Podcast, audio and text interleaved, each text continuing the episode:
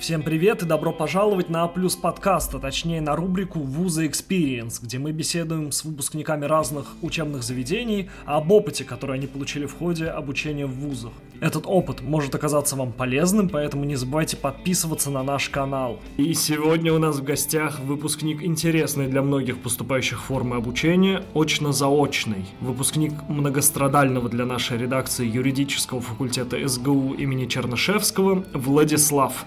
Здравствуйте, Владислав. Добрый день, уважаемые слушатели, а также подписчики А+.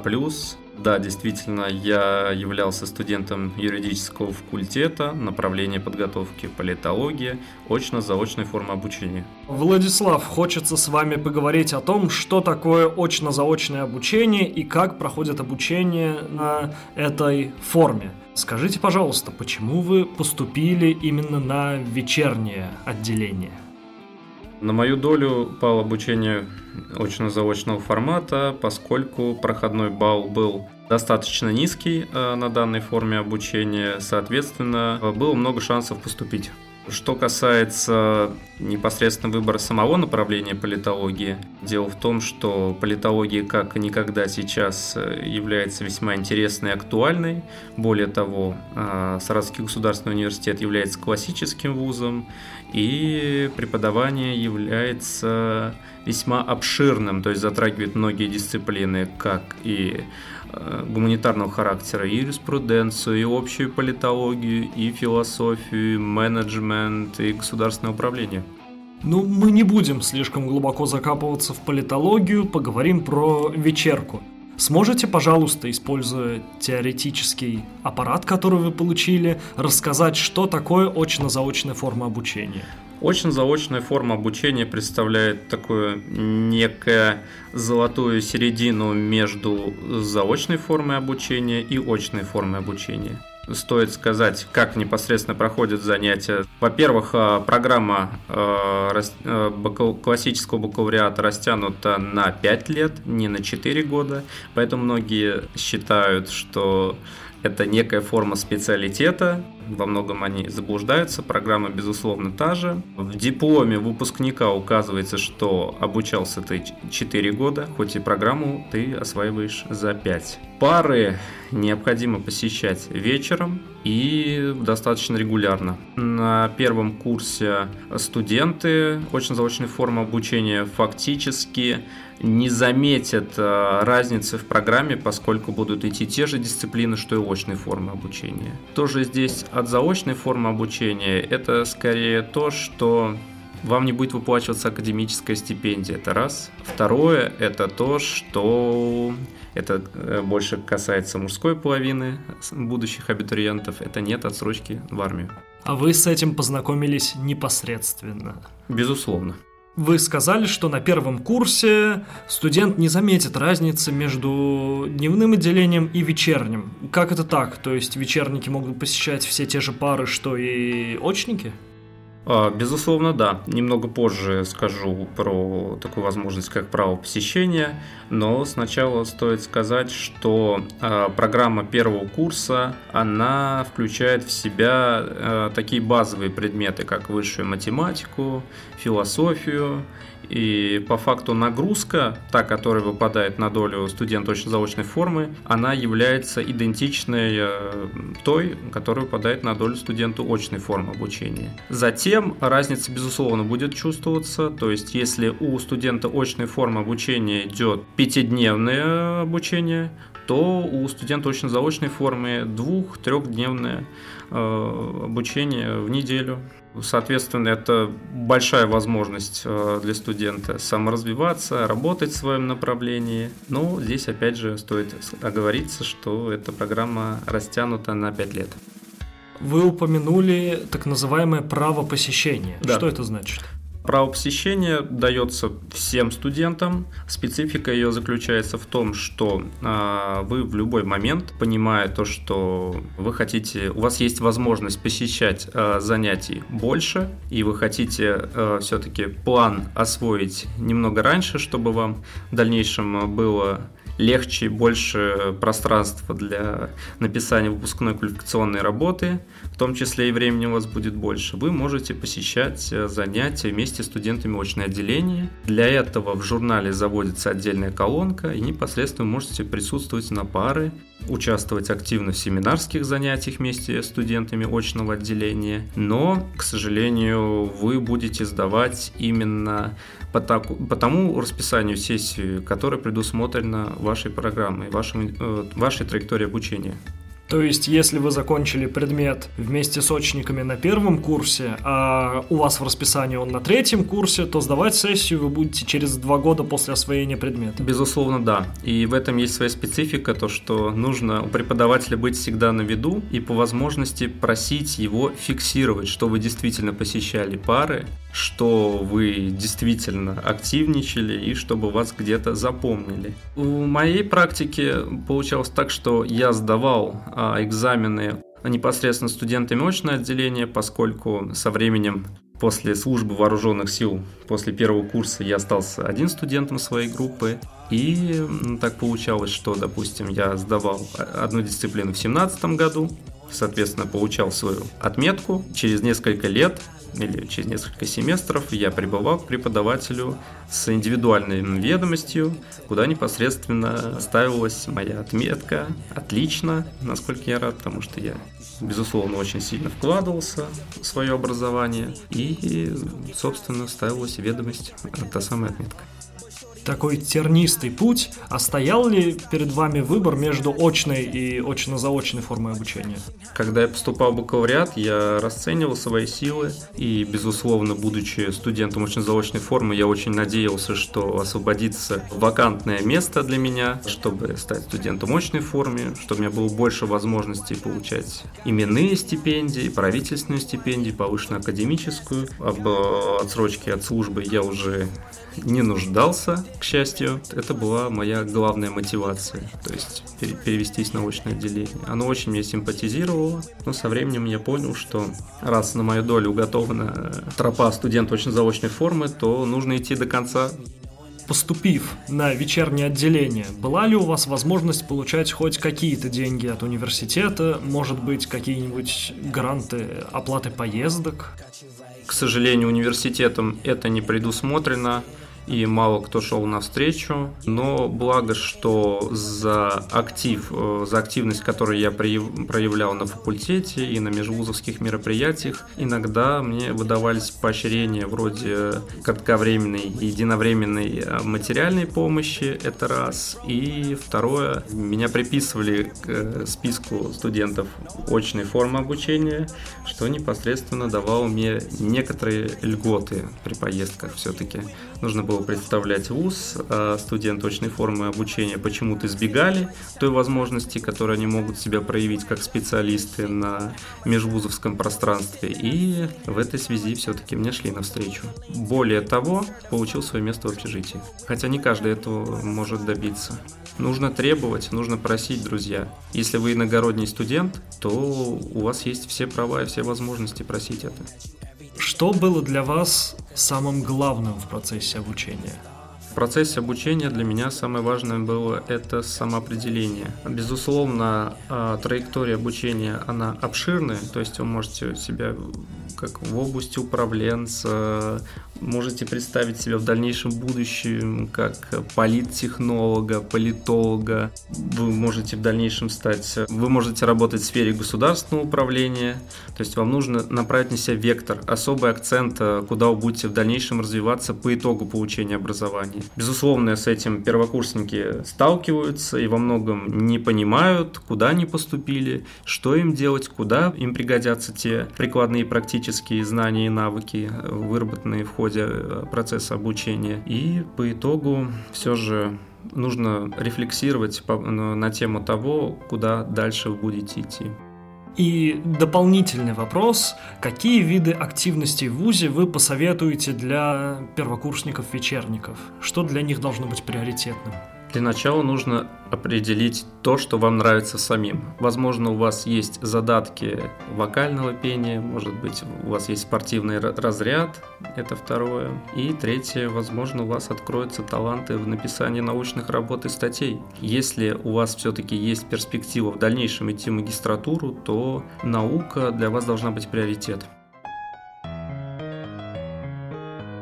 Кстати, у нас есть телеграм-бот для проверки ваших курсовых и дипломных работ на заимствование. И не только. А плюс бот. Сохраняем, не стесняемся, вам это может быть полезным, дорогие слушатели. Как вам ваша группа? Какие эмоции и воспоминания оставили одногруппники о себе? Дело в том, что больше половины группы я своей не видел, поскольку с первого курса я перешел на право посещения, соответственно, я э, получал образование вместе с студентами очной форме обучения, как и некоторые другие представители другой части моей группы. А студенты были как и активные, так и пассивные. Безусловно, уровень базовых знаний, которые дала нам школьная программа, некоторый период вплоть до первого семестра нас ранжировал, некоторым было по-особенному сложно, другие, другие наоборот как бы проявляли свои успехи и, и таланты. Поэтому особой такой дифференциации после первого семестра у нас уже не было. Здесь особую роль играло желание желание в обучении, желание проявлять свою активность. Многие из студентов э, делали упор на науку, на саморазвитие, другие же ввиду своих личных возможностей э, устраивались на профильные и непрофильные работы и подработки. Поэтому кто-то э, раскрывал свои таланты на стороне, а кто-то в стенах нашего вуза. Сколько времени вы тратили на учебную деятельность и занимались ли вы внеучебной деятельностью?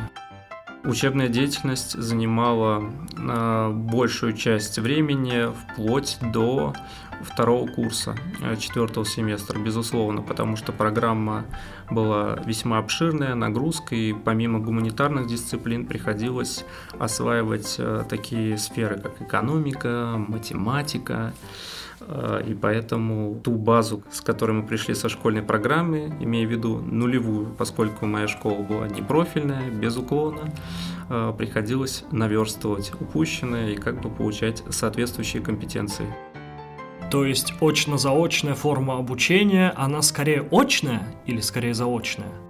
Полагаю, это во многом зависит от студента и как он готов учиться и вкладываться. То есть, безусловно, вы можете быть студентом мощного отделения и просто у вас будет не хватать времени для учебы. Такое бывает. Так часто бывает. И вы переходите на индивидуальный план обучения, а можете быть студентом э, очно-заочной формы, и у вас очень много амбиций, желания участвовать в образовательном процессе, и поэтому все дороги для вас открыты вы в процессе обучения сталкивались с очной группой и с очно-заочной группой, а может быть даже с настоящими заочниками.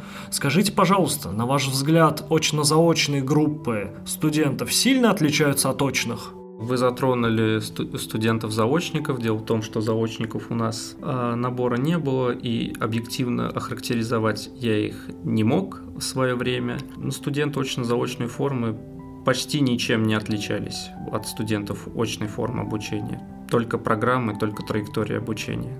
То есть нельзя сказать, что очно-заочники слабее в чем-то, чем очники? Это вопрос времени. Как я говорил раньше, то, что поначалу мы приходим с определенной школьной базой, которая нас до поры до времени ранжировала, а затем, ввиду того, как вы вели себя на семинарских занятиях, насколько внимательно вы слушали лекционные занятия, все-таки более-менее это нас приравняло. Я еще не ответил по поводу внеучебной деятельности. Есть здесь у очно-заочной формы обучения один весомый недостаток. Это дело в том, что студентов очной формы обучения а, многие считают то, что студенты, поступившие на, очную, на очно-заочную форму обучения, обладают меньшей мотивацией к участию в жизни университета, нежели чем очной. И поэтому так таковых особо не привлекают студентов очно-заочной формы обучения к тем или иным мероприятиям. Полагаю, руководители программы считают, что э, если для студента нет мотивации ввиду получения каких-то грантов, э, именных стипендий, то их не должно это заинтересовать, но я считаю, это огромная ошибка. Все-таки студентов очень заочной формы нужно привлекать, необходимо.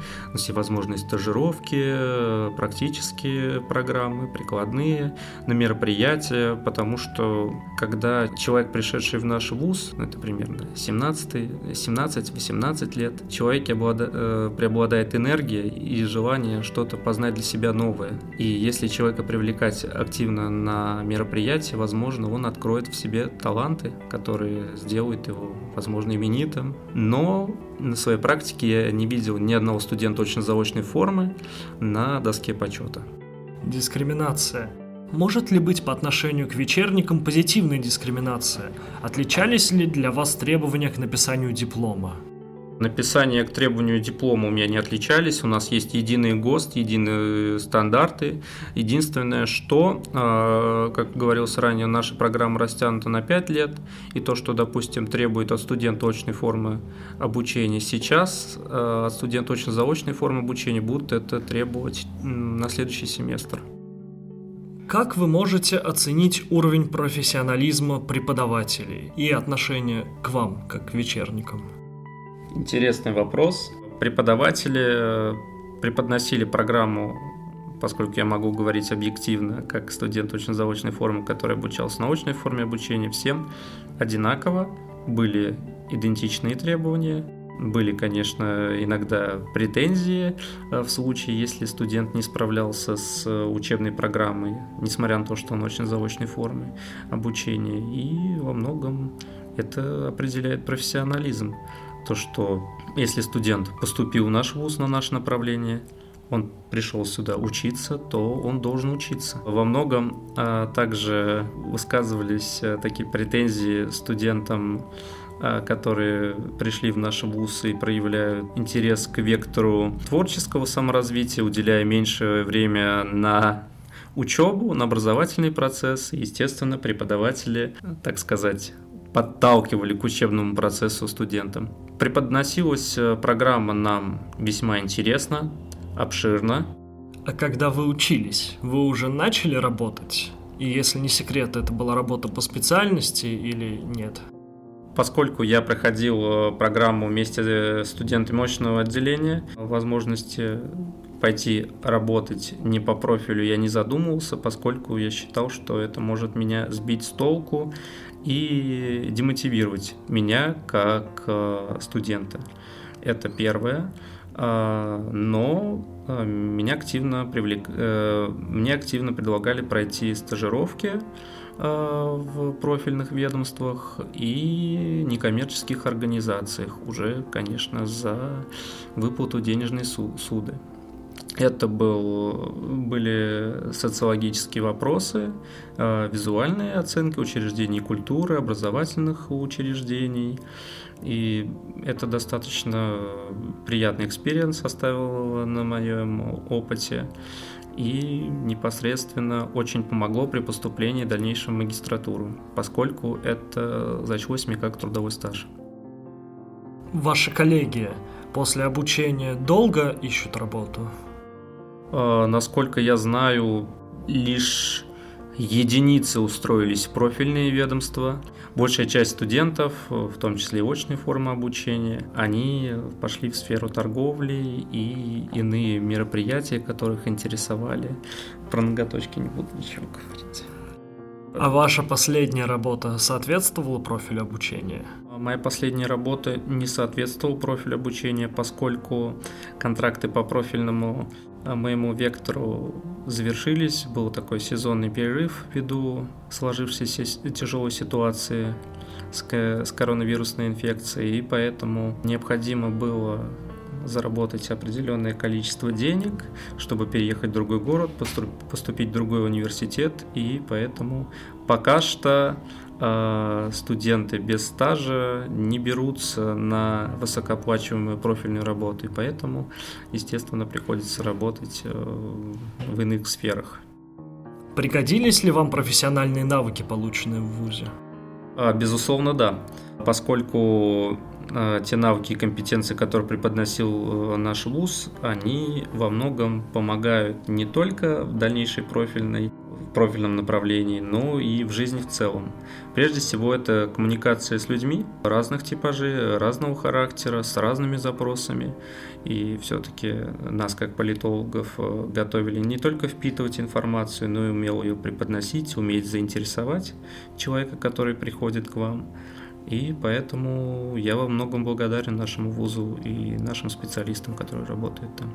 В ВУЗе вас обучали не только определенным предметам, но вы прошли еще некоторую школу жизни. Как вы оцените эту школу жизни? Насколько она вам помогла или, может быть, э, наоборот, отрицательно сказалась на вашей дальнейшей судьбе? Самое важное качество, которое я открыл в себе, это смелость и упорство независимо от формы обучения в ситуациях, которые сейчас вас окружают, всегда есть выход, друзья. Всегда найдутся возможности, знакомые, информация, которая, может быть, э, поначалу покажется вам, что она не открыта для вас. Безусловно, это все пригодится. Э, школа жизни э, готовила к тому, что не нужно никогда опускать руки, нужно идти дальше, добиваться, уметь зарекомендовать себя и понимать то, что ты умеешь делать, и то, и то чему ты должен научиться. Не обязательно в ВУЗе, не обязательно. Все-таки э, жизнь вузом не ограничивается. ВУЗ всего лишь вас направляет, подталкивает, обогащает ваши знания, которые в дальнейшем все-таки вам должны вами использоваться.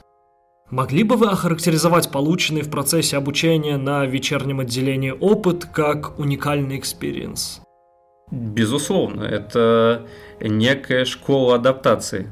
Поскольку мне пришлось определиться, кто я больше, студент очно-заочной формы обучения или студент очной формы обучения – в той графе, в которой вы находитесь как студент очно-заочной формы обучения, не должна вас э, ограничивать ни в чем. У вас есть большинство тех же возможностей, что и студенту очного отделения. Поэтому тот полученный опыт, он соответствует тому полученному опыту, который все-таки прикладывается к студентам очного отделения. А я напоминаю, что это далеко не весь experience, который мы собрали для вас в нашем подкасте, так что не забываем и подписываемся.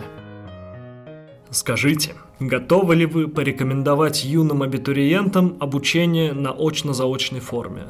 А, если вы готовы работать и одновременно совмещать учебу, это самый оптимальный вариант, который вы можете на который вы можете положиться ориентироваться. Но не стоит забывать, что обучаясь на очной форме обучения, вы можете перейти на индивидуальный план, где все-таки вы будете саморефлексировать, э, получать знания самостоятельно в соответствии с учебным планом и консультироваться с преподавателями. А так, в целом, исходите всегда из своих текущих возможностей, а соотносите их с своими амбициями и полагаю, что у вас все получится очно-заочное обучение может прекратить свое существование как факт или нет? А, на мой взгляд, э, очно-заочное образование исчезнуть в полном объеме не может. Во многом это зависит от, э, число, от числа преподавателей, которые преподают в этом вузе и прошедшей квалификации в вузе. То есть, если вуз прошел квалификацию, то бюджетные места все-таки будут выделяться, а само направление, как такого специфического, специфической формы обучения, оно является весьма мобильным, интересным, и поэтому полагаю, что наше государство будет продолжать финансировать и выделять, соответственно, бюджетные места для вузов, э, чтобы они могли предоставить такую уникальную возможность обучиться на необычной форме направления абитуриентам. Хочется рассказать небольшой спойлер для наших дорогих слушателей. Наш вечерний гость все-таки смог поступить на магистратуру на очную форму обучения. Расскажите, пожалуйста, нам в двух словах об этом. Сравните полученный опыт и тот, который вы приобретаете сейчас. Достаточно сложно сказать, какой опыт я получаю сейчас, поскольку мой образовательный вектор, он идет э, немного в другую сторону, в отличие от э, образования, которое я получил ранее. Поступил я достаточно не без труда, хотя усилия пришлось прикладывать. Поступил я на другое направление, выиграл Олимпиаду международную, что еще раз доказывает то, что студент очень заочной формы обучения. Это все-таки студент, и во многом те усилия, которые я прилагал на бакалавриате, они воздались только со временем. Хочу в конце задать несколько парадоксальный вопрос. Можете ли вы сказать на фоне всего своего богатого академического опыта, что очно-заочная форма обучения сейчас является тем форматом, за которым стоит будущее нашего образования? Э, полагаю, нет. Скорее, э, будущее нашего образования стоит на классической очной форме обучения, и сейчас э, прерогатива выпала на дистанционную форму обучения. То есть дистанционная форма обучения, она является такой более универсальной, удобный и мобильный как для преподавателей, так и для студентов. Очно-заочная форма во многом она является неудобной для преподавателей, поскольку студент очно-заочной формы обучения приходит весьма в позднее время, до поздних часов приходится заниматься, заниматься лекционными материалами, семинарскими занятиями, поэтому прерогатива здесь стоит больше за дистанционной формой обучения. Такова сейчас жизнь, таково сейчас время, поэтому флаг в руки дистанционной формы обучения. Спасибо за это искреннее интервью. Благодарю слушателей, то, что вы проявили интерес, прослушали мое интервью. Не забывайте подписываться на А+. Считаю то, что ребятам флаг в руки. Успехов хочу пожелать непосредственно. И еще раз благодарю, что пригласили меня на данный диалог. И вот такой интересный experience у студента очно-заочной формы обучения. Мы надеемся, что ответы на вопросы нашего гостя помогли вам в выборе будущей формы обучения. Если у вас остались вопросы, смело пишите, мы обязательно переадресуем их нашему вечернему спикеру. А впереди будет еще много интересно, так что напоминаю, подписываемся на наш подкаст, смотрим полезные ссылочки в описании и до скорого.